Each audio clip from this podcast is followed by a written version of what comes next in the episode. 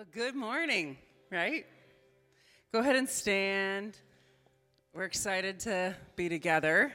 Um, it's cool. I'm doing this discipleship group, and one of the big things we've been learning a lot about, I mean, and I don't know, it's just cool when you get with new group and you kind of just I don't know, there's something beautiful about how the Holy Spirit like teaches you stuff you've already been you've learned before, but it's in this new way and then something about Jesus just bussing and stuff. So it was just cool putting this set together because we have a little of the Holy Spirit with kind of Jesus all throughout, which is so good, right? so anyway, I'm going to pray us in, and then maybe you'll understand, but I think it'll work. So God, I just ask that you will just set your Holy Spirit right on us. We thank you for what you bring to us when we need it exactly, and that you know us better than we know ourselves. And so, God, move each of our lives. In Jesus' name.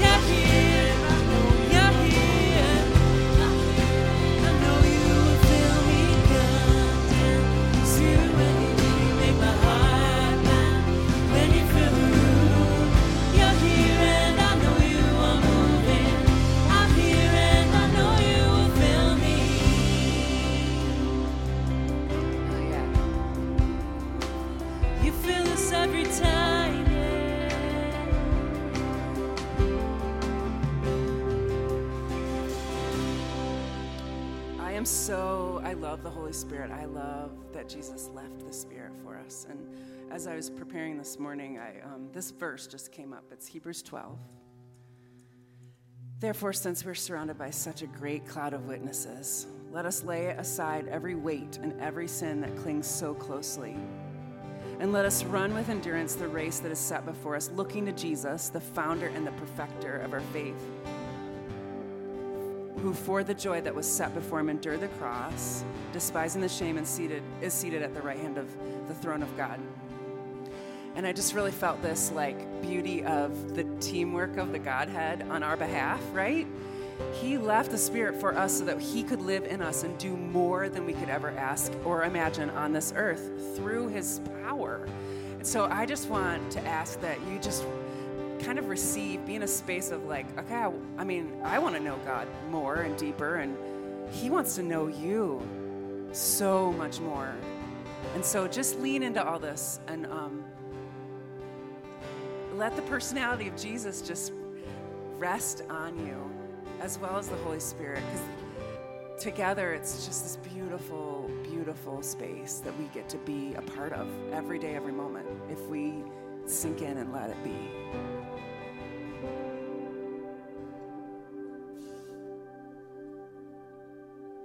Christ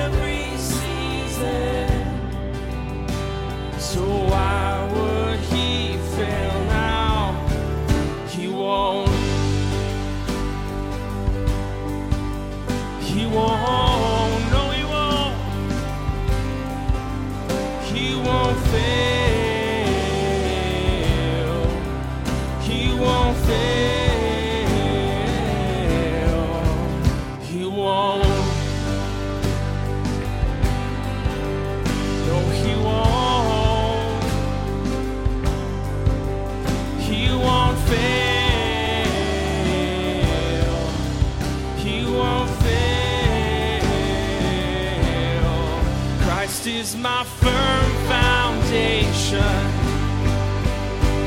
the rock on which I stand when everything around me is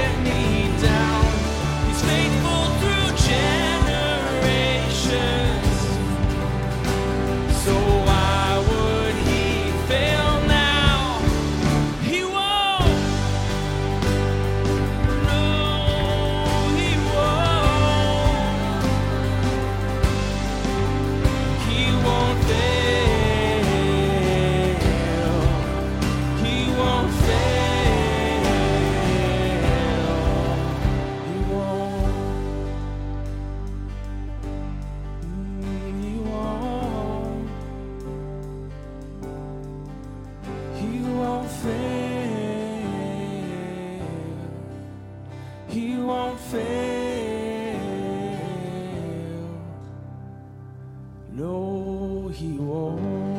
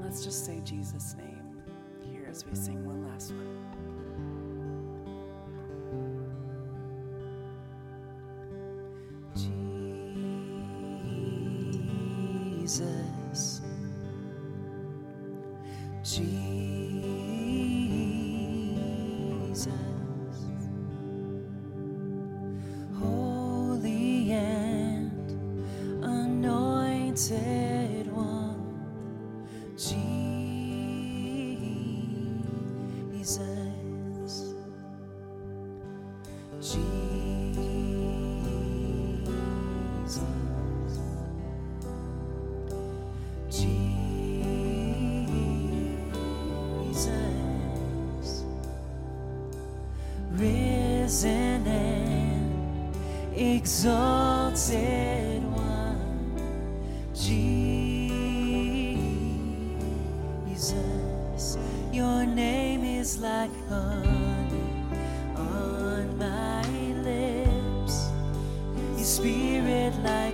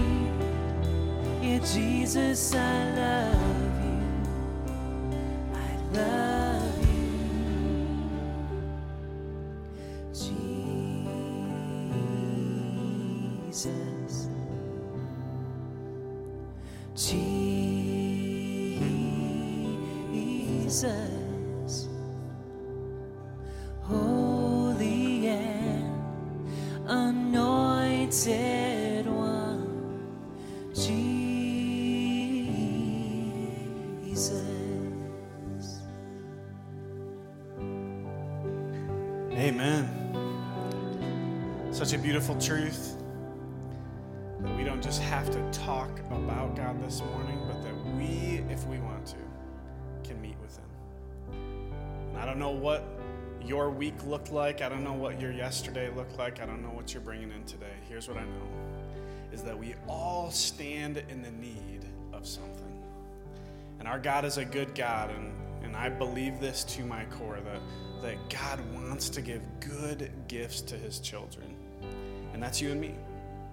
And one of the places we communicate those needs, one of the places that we communicate with our Heavenly Father is through prayer. And so I just want to encourage you if you're coming in this week feeling like you need to receive something from God or you need Him to show up in some way, I just encourage you to take a seat in some way.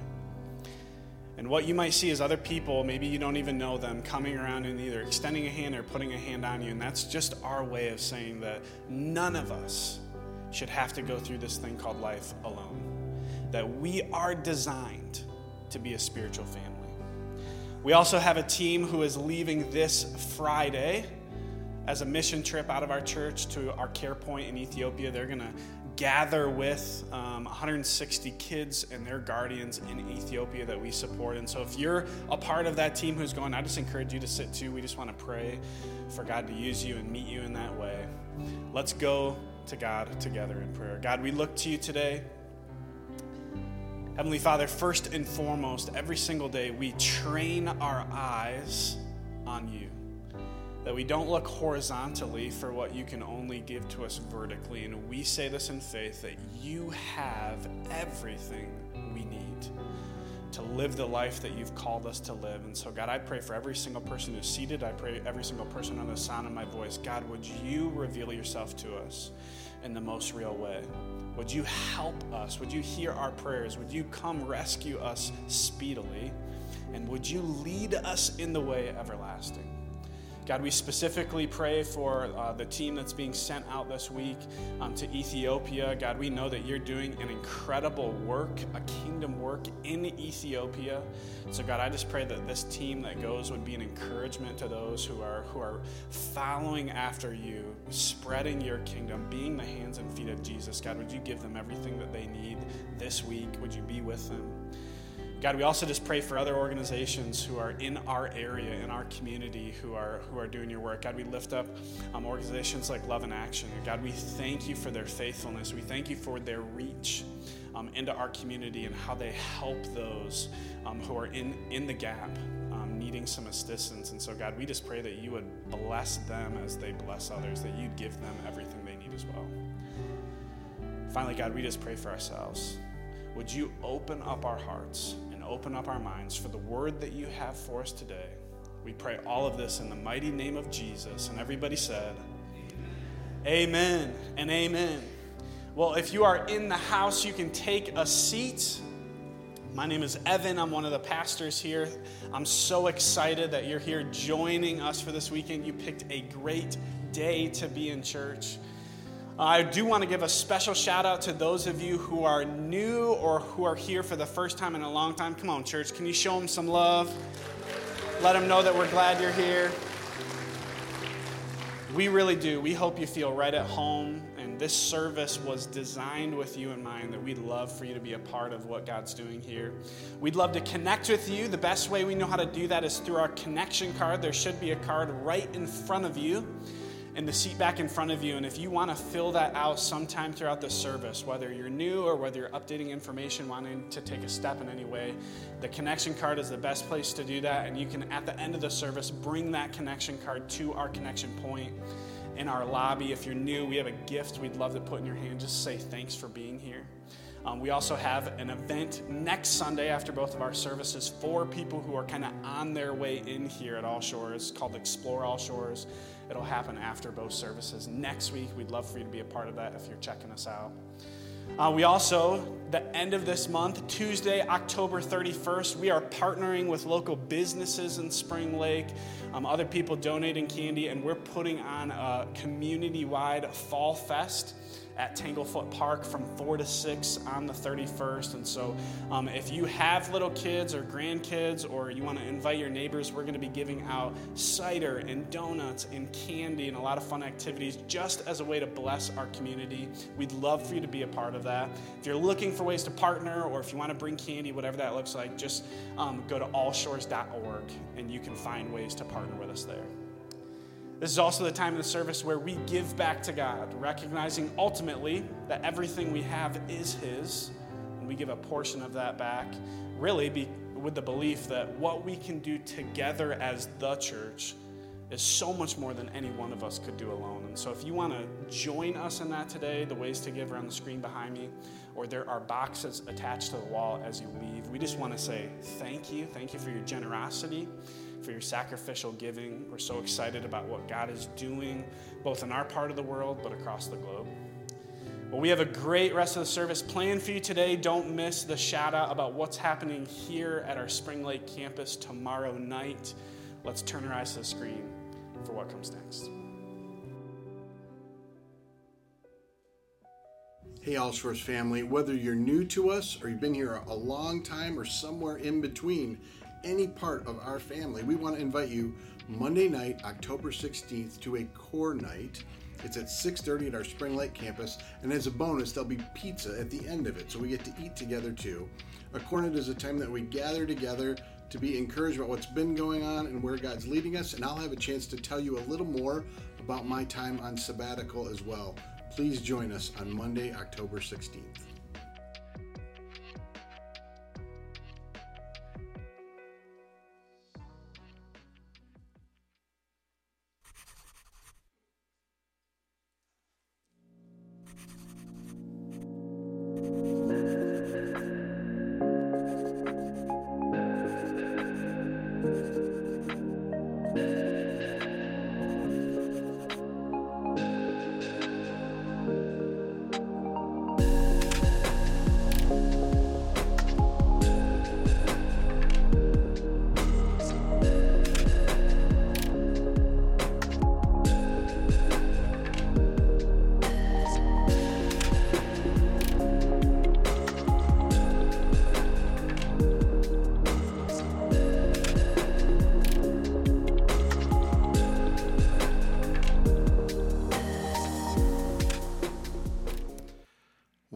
Welcome those of you joining us online and all of you here today in the Spring Lake campus. So great to be back with you after a season of sabbatical, and I'll talk a little more about that as we get into the morning. But I want to invite you, before we open the scriptures, to simply pray in the quiet. Wherever your posture is, however, where you are kind of in your relationship of pursuing Jesus, whether it's struggling, whether you have doubts, whether you're moving towards Him, whether you'd say, I'm fully in relationship, we believe God speaks. We don't believe it'll be something I can convince you of or even be eloquent in how it's stated. Trust me, you'll be clear that's not true. But we think God moves. So we want to ask you to pray that He'd speak, and then I'll pray for us together. You pray first in the quiet.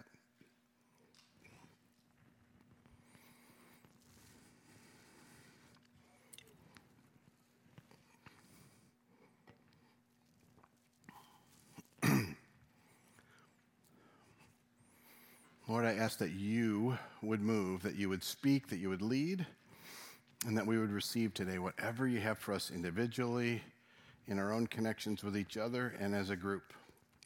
And Lord, I pray anything that I have to say that's not from you, let it fall to the ground, let it be forgotten. But I'm asking that whatever is from you, Lord, that your spirit will awaken us, reveal yourself to us, transform us, and grow us into the very people you've made us to be. I respond, Lord, with the words of the psalmist that the words I speak and the way we respond in our hearts and actions would please you, our rock and our redeemer. And everybody said, Amen. Well, before we get into really a two week series, I'm going to try and give you a few things that were significant in the season away.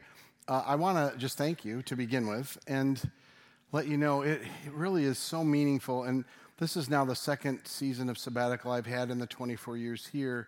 And I've also watched our team get to experience them at different levels. And what I was so taken by in this last run with all of you was how encouraging, supportive, and really desiring you were. Like, we're so glad you get this time. We want this for you. And, and that just means a lot as one of your pastors to go, thank you for being a community of Christians that want the health of, our, of all of us. And then I, I wouldn't be remiss not to thank our team. I, it's been so fun to hear. I, when I went away eight years ago, I remember thinking, man, I hope they still need me when I get back. Um, and that was not a problem when I got back. not meaning a horror thing, but it was just like, oh, I. This time I was like, I just hope they still want me to come back. And what I had such joy in was hearing how many of you said, Man, the team did such a great job. We have a lot of great leaders here. And so it's great to go, none of us are needed, but we're all desired, aren't we, to be in community? And so I just want to say thank you to our team. Yeah. And all that happened. Yeah. And, and I will share a little more about all of that. I want to just remind you with tomorrow night, we have a core night. It's here at the Spring Lake campus at 6:30 to 7:30. And then in case you didn't know, we're actually offering pizza afterwards. Yes, pizza to all of you. So if you don't even want to hear me, just wait an hour and you can have pizza. But we hope you'll be here because it's a chance to share a little bit more. Don't worry, I'm not going to like show you pictures from my trips or anything. It's not like that, but hopefully some things that God did beyond what I'm doing right now, which is a little more of what I think might be meaningful to all of us, and to hear what God did in the church and where He's going. So please come tomorrow night. We'd love to have you as a part of that.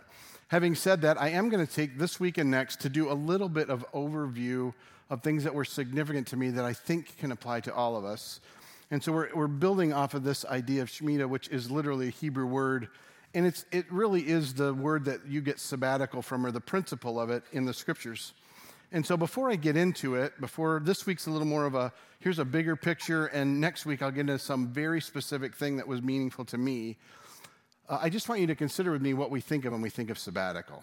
Because oftentimes, like for me, the first hearing I read of sabbatical, it usually was in an educational environment. Like oftentimes, professors or different people in universities get sabbaticals, and what it's code for is it's actually a learning leave. They go and write a book or they do research, which is not what a sabbatical is. That's a learning leave. And then churches that were adopting this early, where they did it maybe 10 or 15 years ago, often felt you have to have some results orientation or it's not truly a sabbatical. So they made them be educational. And I'm not saying that's not a good thing. That's not what sabbatical is. And then for many of us, when we hear sabbatical, we're thinking, well, I wish I had one, and why do you get one? And I'll never have time, or I won't have this. So it's easy to go, how do I even relate to this? So before we get in and look at the scriptures, I want to first just remind you we all have seasons that are different that offer different places of rest. Let me give an example. How many of you are hunters? Just raise your hand if you're hunters. Hunters don't like to raise their hands, but I did see some of them. Thank you. That's all like, I'm not raising my hand. So it's interesting when you talk to anybody, and I, have talked to more men than women, but, but it, it, it's true for both genders. Anybody who is a, is a hunter in the fall, you will hear them often say, This is an anchoring time in my life. Something changes in the fall when I'm out and away. You see, in my belief, if you probe into it, often is there's something that happens that doesn't happen in another part. It's a season that's different. Make sense? Let's think about it with our kids. And when we were growing up, too, did we not have summers, most, if not all of us? Was that not a season that was different? Think about this when someone goes through an injury or an illness. Sometimes you enter a recovery zone, and it actually is a different time. That is a different kind of experience and offers a different place of rest. I would tell you, too, that though it doesn't sound pleasant, I had one more sabbatical other than the two of it here, and it was when I got fired from a church. Yes, you don't think of it as sabbatical, but when you don't work for six months, you are resting.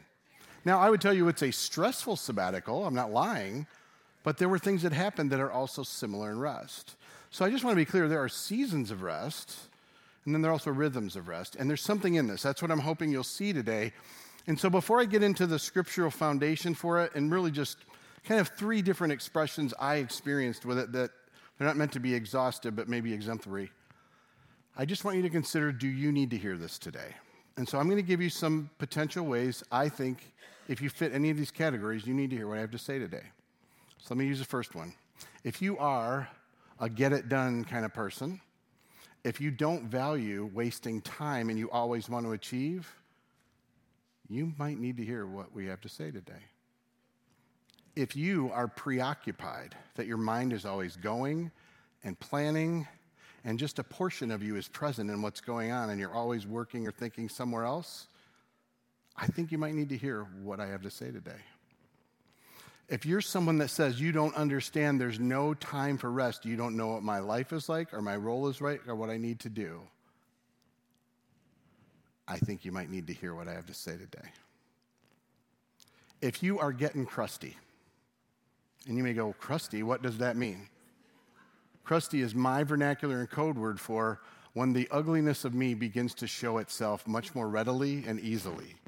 In other words, for me, it's I get more angry, I get more harsh, I get more sarcastic, I get more negative, and quite honestly, the, uh, the worst part of me comes out.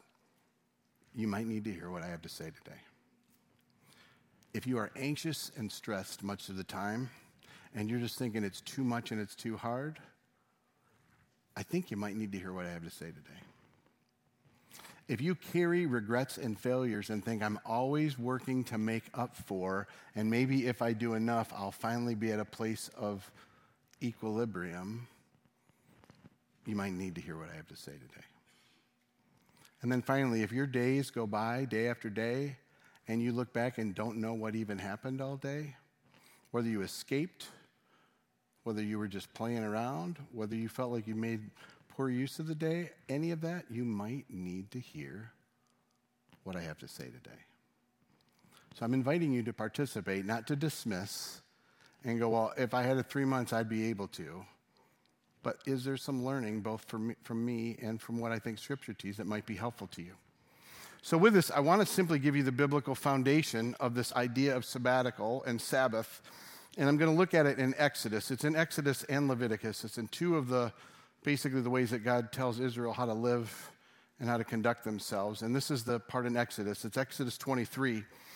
And we're going to look past the actual passage. We're going to look in four verses. So there's two here. I'll show you the next ones too. Because there's a partnership with these two ideas that weaves them together and gives us an overview, I think, as well. So this is what basically, God tells Israel through Moses. He says, For six years, you're to sow the fields and to harvest the crops. But during the seventh year, let your land lie unplowed and unused. Now, we'll come back to all of that means, but it's the idea they rest too. You do realize if the land rests, they rest because they're agricultural people. Then it also says, The poor among your people may get food from it, and the wild animals may eat of what is left. Do the same with your vineyard and your olive grove. Now, before I go on, it's not central to what we're going to talk about, but it is central to Scripture. When God moves to make things right in Israel and give them places of rest, He always makes sure they engage and help everyone the foreigner, the poor, the forgotten, the forsaken, they're always included in it. You hear it in this passage, right? I just don't want you to miss that's a part of how God moves. You'll even see this when we look at what God comes to do. We often try to make these what does the government do? We're arguing about who needs and doesn't. Not even interested in that. Just know for God, rest is everybody. Now you'll see it when we get to the next part too. I just didn't want to miss it, though it's not central. He's now talking about a Sabbath year, this idea of a one every seven, and now he goes back to the rhythm of it.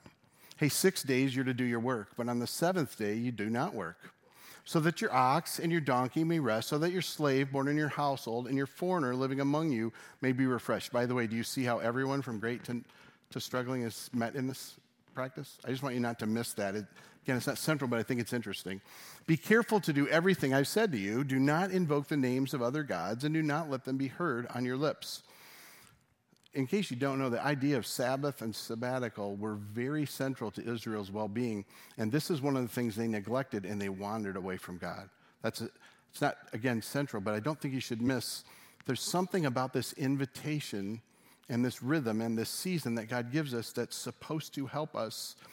And it also, if we don't do it, it really can create significant problems for us. And I told you, uh, this week we're going to look at kind of an overall idea of what this means. And then next week, I want to take one particular thing that God was very specific for me on that I think will be helpful, but some applications for that. So we're just going to look today at this overall idea. And I'll just go back to what it said. This is the core of it let the land lie unplowed and unused. So it's really two words it's Shmita, and then it's the idea of Natash. It's the idea of let the land fall, let it just rest, and then don't leave it alone. Don't do anything. Because there were two things. One, they worked the land, but they also fed it, they did other things. And he's saying, just leave it be. Don't do anything. Now, for us, that's hard to understand, isn't it? Especially, especially because we don't live in an agricultural world. And I, I want to say this before we get into it further. Can we just agree that if you look at all of history and all the things people had to endure and deal with and all the strife they had, you and I have more conveniences and more helps than anybody has at any one time in history. Can we agree that we're the most helped and most comfortable? And yet, as a people, we're also the most tired and least rested. You know that's messed up, don't you? Like, can you disagree with me? We're messed up. Let, us say it together. We're messed up. You said it very strongly and very powerfully. I'm proud of you. Because I'm telling you, at 9 o'clock, they did not own it. Now, maybe they were too tired to own it at that hour. I don't know. I made them say it several times, so I felt like they it by the end. But well done. Well done owning your mess. We are seriously messed up people, aren't we? Thank you. Have a good day. No, it, so what I found as I started to contemplate this, and I was contemplating it going into my sabbatical, was that uh, I didn't really consider what happens in the land when it rests. So I, I, decided to go back and research, even over, even going into it and on it. And, and this isn't exhaustive, but I found it fascinating what happens to land when it rests for a year. And, and what's crazy now is, do you know that farming areas harness this principle strategically, and they do things to even enhance it. But these are just general things that happen when land rests for a year. So let me, these are just four. It's not exhaustive, but let me tell you some of them. One thing is that did you know that nutrients get replenished in the ground when it rests for a year? What it means is ground over time loses nutrients as it's developing fruit and feeding, and that break restores that land. Tell me that's not cool. Good. I'm glad you like it too. Also, did you know soil is repaired? That soil itself breaks down and can't even function the way it's supposed to. Not just the nutrients in it, but the soil itself breaks down, and something about the very nature of the soil is restored. So, just make the comparison of soil and what we call the soil of your heart, which is kind of your inner being. And just consider do you think there might be parts of your life that have broken down from the sheer pace and exhaustion and constant demand or even constant escape that we do that could kind of erode away at the soil of your life? We agree, don't we? Like we know it intuitively. I know in your mind you're going, this is never going to happen. I could never do this. Remember, it's a season and a rhythm. It's a season of the rhythm. I'm giving you the season, but the rhythm is the ongoing way this is growing in us too. Here's two more. The next one, which I thought was interesting, I didn't know water absorption is, absorption is restored. Apparently, as soil breaks down and as nutrients do, water does not, the soil doesn't, isn't able to grasp the water, so lots of water runs to other places and even creates negative things environmentally, which basically means it needs to rest so it learns how to drink again. Drink water, by the way, just in case you were like, I don't, you know, we're not, this isn't an escape. Uh, but it's, that's crazy to me that God ordained it this way and orchestrated it. There to be seasons of slowing down and resting. And then this final one is that harmful pest decline. Apparently, as a, as a, as a land breaks down over its overuse or constant use, pests will be able to begin to enter because of the breakdown, and they actually feed off of what's breaking down. So when you give the soil a rest, those pests can't breed as easily and they begin to decline. So let's pause, even though we're not going to go over this today, and just consider this. Think of how many hidden sin issues we all have, or even propensities towards them. What I called crusty earlier, but we all are crusty in lots of ways. And guess what? If you don't slow down, did you know that you're creating an environment where those things that are destructive can grow and feed and increase? Did you ever consider that slowing down and resting is a recalibration to learning what's good and right and protect you from what is wrong and destructive? Crazy, isn't it? I'm not giving any more of that today, and that's probably enough, but we're going to go on because I've got more to say. But I, I found that fascinating. I'm still kind of pondering what that might mean. So, all of this, this year of rest, what it leads to is there's more fruitfulness. It's crazy, but the land is restored and it actually can do more because it rested. It works out of rest. That's what we always talk about around here. So I wanted you to get the principle. This is what happens. If it happens in the land, and I'm not trying to codify it like it's this, so this is how it translates to people. I'm just going to give you, we're going to walk through kind of what this might mean for us. And so I, I consider it this way What does God do in us through rest? What does God do in us through a season of rest? And what does God do in us in a rhythm of rest? Because they both matter. We become more desperate for seasons when we don't have rhythms, but they both play a purpose. So, all I'm to do is I'm to share with you three things I discovered in this time of rest. And I want to kind of give you the, the big picture before I give you the three. I want to be clear these aren't exhaustive. I'm not saying these are the three that will happen. I'm saying these were three I discovered. It's much bigger than this, it might be different. But I think you'll find these are meaningful at the center of them, and I still remember one very specific quiet time I had during my sabbatical where I kind of felt like I didn't know what to do to kind of process some things. And my only prayer was, God, I don't know what to do. Would you, would you give me? Would you help me to receive? I'm, I'm at the end of myself. All I can do is receive. And I can't tell you, it wasn't like the heavens parted. It wasn't like God went, oh, and I had this sudden awareness.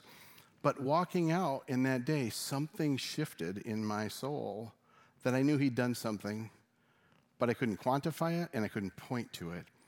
I just knew it was different. The root of it was I came to the end of myself and I just received. That's a principle. I want to be really clear. There are times we come to the end of ourselves and we receive. We come to the end of ourselves and we receive. And in case you don't know, that, by the way, is the foundation of the Christian life. And we go, yeah, I, I receive, but now I better get to work. So, having said that, here are three things I'll go through that I found significant during the season of rest, and I hope they're helpful. The first one is what I just called comfort, kind of comfort, healing, and, uh, and just uh, really restoration. And I want to be specific about this because we all have areas of this in our life. Um, I think we all get hurt and kind of wounded from life. We have pains. We could say some are self imposed, some are things we suffer. And one of the things I realized in more recent years is I am a highly loyal person. Like, you really, I, I had to get fired from a job. It was so bad, it was like I was going to stay there anyway. Like, there's like, no, please go. I'm just so loyal. So I'm a lifelong loyal person. Guess what happens when people come and go and tell you all the reasons they come and go? And some people tell me things that are really harsh and hurtful. Man, you just kind of get beat up over it. I, I will tell you, too, it was very interesting going into sabbatical. I mean, you guys weren't even just supportive. You were like, we are so glad you get this. Now, I don't know if you were just looking at me like, God, give that dude a break, or if we all just knew we have lived through some really contentious, painful things. And if you're like me, like, I've been misportrayed, misunderstood, kind of vilified. Like, those are just things that hurt. And that's not even just in our personal relational world or what can happen in our work life. Like, we have all sorts of these. And I go, and, and I don't want to say this like you don't work at them. So I'm naturally prone to, I'm going to journal about this, I'm going to process this, I'm going to ask the Lord what I need to do. Those are all important. So don't, don't get me wrong, I'm saying don't do anything. But what I found was there are just some things when you're beaten down and you're hurting that you can't do, that your therapist can't fix, that your friends can't walk through, that God Himself needs to do. And, and I can't tell you, here's the event, but I can tell you over the three months, in that season of allowing myself to be still and just not try to do things, I could tell God was rebuilding and doing something. And so this is a verse, just one of many, I think typifies what I'm trying to say can happen. And this is Peter writing to the early church, and he says, he's just talking about who God is. He says, May the God of all grace, who called you to his eternal glory in Christ, after you've suffered a little while, will himself restore you and make you strong and firm and steadfast. You hear the building up in that? To him be power forever and ever. Amen. I always love, like, I got so taken. I, was, I thought about leaving the last verse off. But the reason is he's saying to him be power and glory forever is because he's experienced being torn down and having these parts that are just beaten down and knowing how God restored and rebuilt and made him stronger. Like, isn't that crazy? But you realize that whole verse is God did this. You realize the point is, I can't do anything. I'm to the end of what I can do. God, you, I'm asking, and all I can do is receive. You get the, the picture of it? See, if we don't give space to slow down and rest, we can't receive what He has to give us because you and I are so busy running. And what we look for is can God give us a quick fix or a quick pill or a quick verse that will somehow keep us going, but we never let Him do what He can only do when we stop. Like, as an environment, we don't allow to happen. That's the first one. Let me take you to the second one. the second one I would just call replenishing and renewing, and I'm distinguishing it from kind of places of wounding and pain to just the weariness we get from life. Can we all admit that we get more fatigued throughout our lives? Probably some of you young are like, not me. I, I, I remember when I was younger and I'd have wear and tear, I just kind of pushed through because I could keep pushing because I had enough energy to push. At 58, I cannot keep pushing through like I used to. And I'm not convinced it was a good idea back then, but I did it. I'm Like, there are places where we're just weary. There's cumulative fatigue, and then there's also what we go through that is fatiguing. Like, as I looked at my own life, I go, you know, I deal inordinately with a lot of deep things for people. Some of them are wonderful, and some of them are painful, and some of them are tragic, and some of them are traumatic, but it kind of wears you out unless you detach yourself from it, which I'd never want to do because we need to be present with each other, right? And some of us just have that in our own lives. We can have a death of a parent. We can have the loss of a job. We can have an estrangement with a child. We can have a marriage that fails. We can have all sorts of things. We can have an illness or even a decline in health. And we just get tired. I, I, will tell you that this one actually became centering for me of all the things on sabbatical uh, because, and I don't know how to describe it other than it was a moment I felt of revelation from God. So I don't mean to sound like the heavens parted, angels sang, God spoke, and there's wonderful reverb on it, and it was powerful. It was just a thought. But to me, it was very clear. And, and don't mistake, I, I would weigh that against Scripture. I don't want to be like, God says it to me, and that's what it means. But it was clear of this I sense God say, listen, this is a season of rest. Don't try to dictate what's going to happen from it, and don't even profess that you'll know it when it's done. The way you'll know it is what comes out of it. Remember that the land's more fruitful. So I look at this and I go, it was clear to me I needed to release even my expectations of what would happen in the season and just go, God, I just want to be present with you. And, and there were spiritual things that happened, and I'm going to share a little more of that tomorrow night and next week. But but I want to be clear. It was kind of a releasing going, even with the church. Like we have a good vision right now. I didn't feel like I had to go and go, God, what are we supposed to do? God's given us great vision. It's how do we live it out? So I didn't come in with this angst. But I just went, I think God's telling me to just rest. And He's going to do something I can't explain, and I won't even fully understand till I'm out of it. And, and you get to be a bit of the measure of that because you'll decide over the coming weeks and months do you see anything different?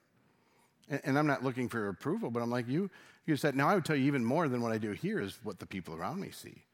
Do my family see something different? Do those I celebrate and relate to, the people that I love and am reaching out to that aren't followers of Jesus and my friends, will they see it? That's kind of my metric for it. And it's just more, I'm trusting God's going to do what he wants to. Now, you know that's very backwards in our culture, don't you? I mean, you didn't make a plan and have three steps for how you're going to get there, and you didn't have a, some way to measure your outcome? Nope. But it's true. I know it's true. And those are the things we often miss because we're not willing to let go and trust God's the one that does it. This is one of my favorite kind of places to go with Isaiah. It's a very familiar verse.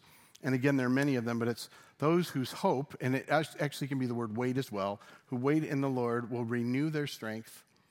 They will soar on wings like eagles. They will run and not grow weary. They will walk and not be faint. The idea of being at rest to discover replenishing and renewal is so foreign to us. And, and I don't mean to say, I know some of you would go, I'm fed when I get things done. I go, that is great. And I'm not saying you're not, but that is not the same thing. Make no mistake. I'm glad you feel good when you get stuff done. It's a different ministry when God meets you in things you don't do and only He does to breathe life into you. Because if, your only, if your only impetus is I get things done to be a person, then your only value is what you accomplish, not who you are. And we're in trouble at that point, all of us are. Let me take you to the final one. Uh, and this was very simply rediscovering relationships. Uh, and I don't mean to say I don't know anybody, but it, it is a different level. So, Pete Scazzero, who's been a, a, great, I think, voice in the church right now of how we live in a much healthier and maturing way, uh, has been both a mentor just in reading his material, and then through some other connections, I've been able to actually have some personal mentoring and even help other pastors with what he said and done. And one of his great questions he always asks is Am I fully present or distracted? It's a great question. And I wish I could say it the first time I heard it, but I heard it in a much more loving and caring way in my family when I'd hear things like, Where are you right now? Oh, oh, did you hear what I said? Are you aware I'm here? Because I've lived much of my life distracted and somewhat present. Can any of you agree that that can happen? And, and, please don't agree and point to someone else that they're the one who's distracted. I know that's true too, but just own it in your own life we live pretty preoccupied and pretty distracted. We do. And, and what was crazy to me was not having other demands. It wasn't just I gave space, it was how do I actually become present to the people around me?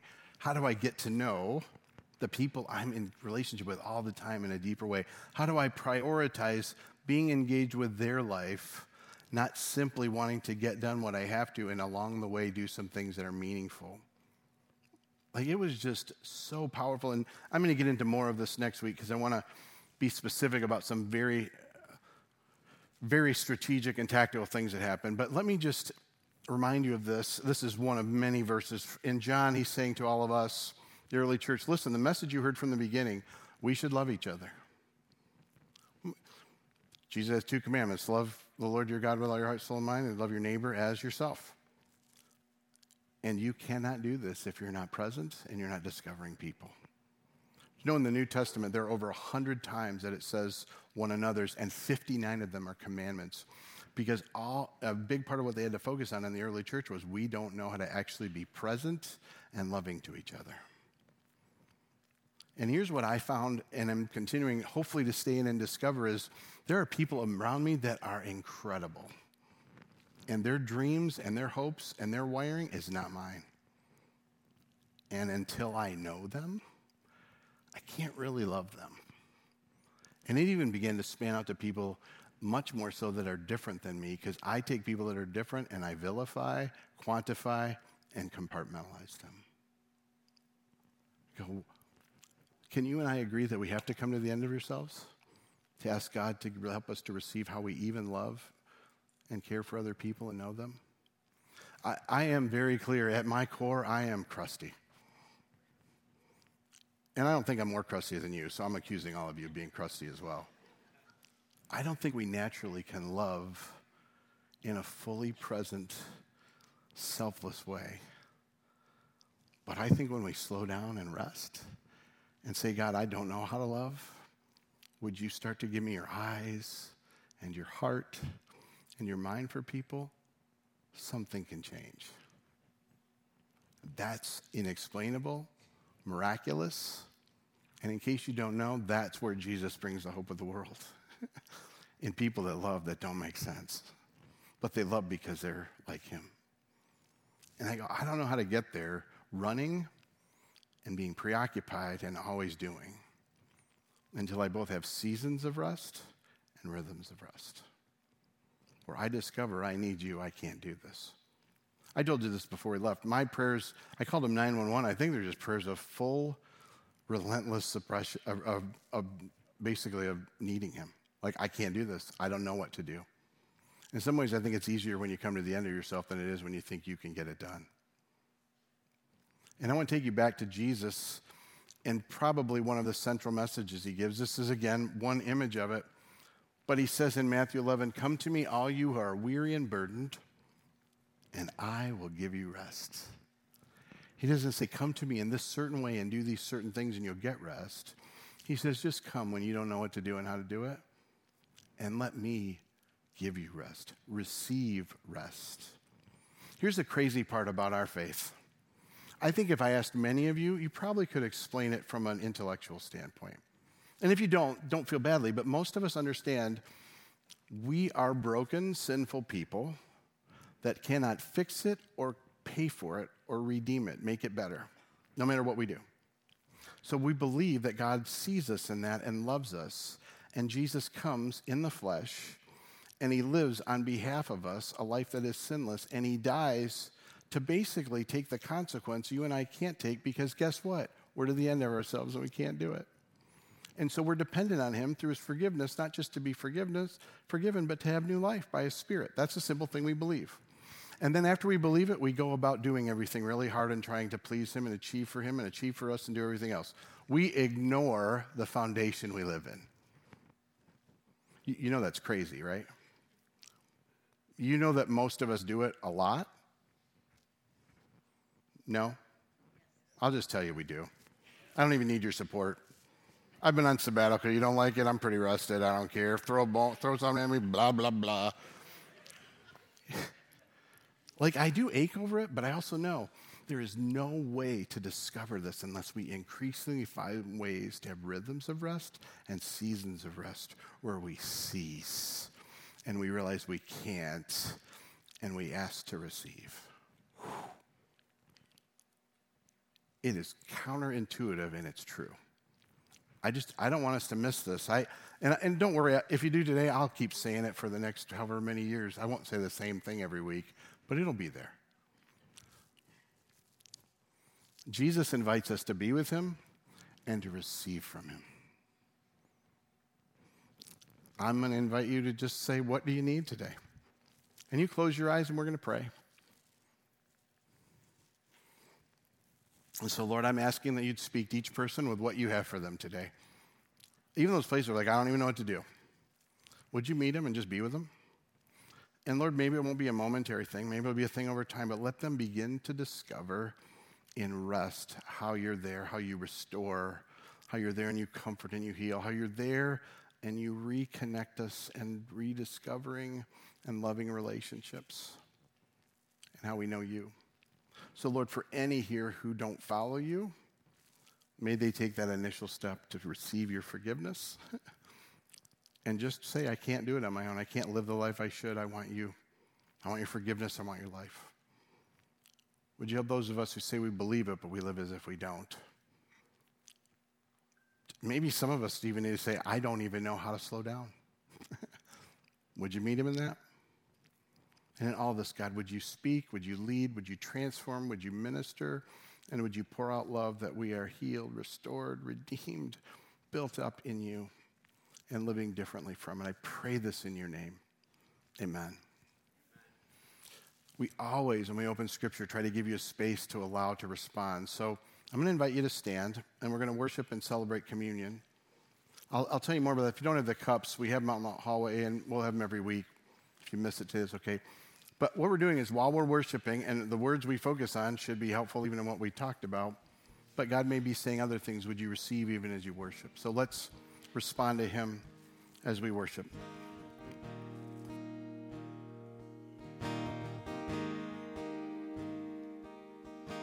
I've heard the accusation, I've heard the propaganda, I've heard the lies they've whispered to my soul. But I've been forsaken, and I'll always be. No matter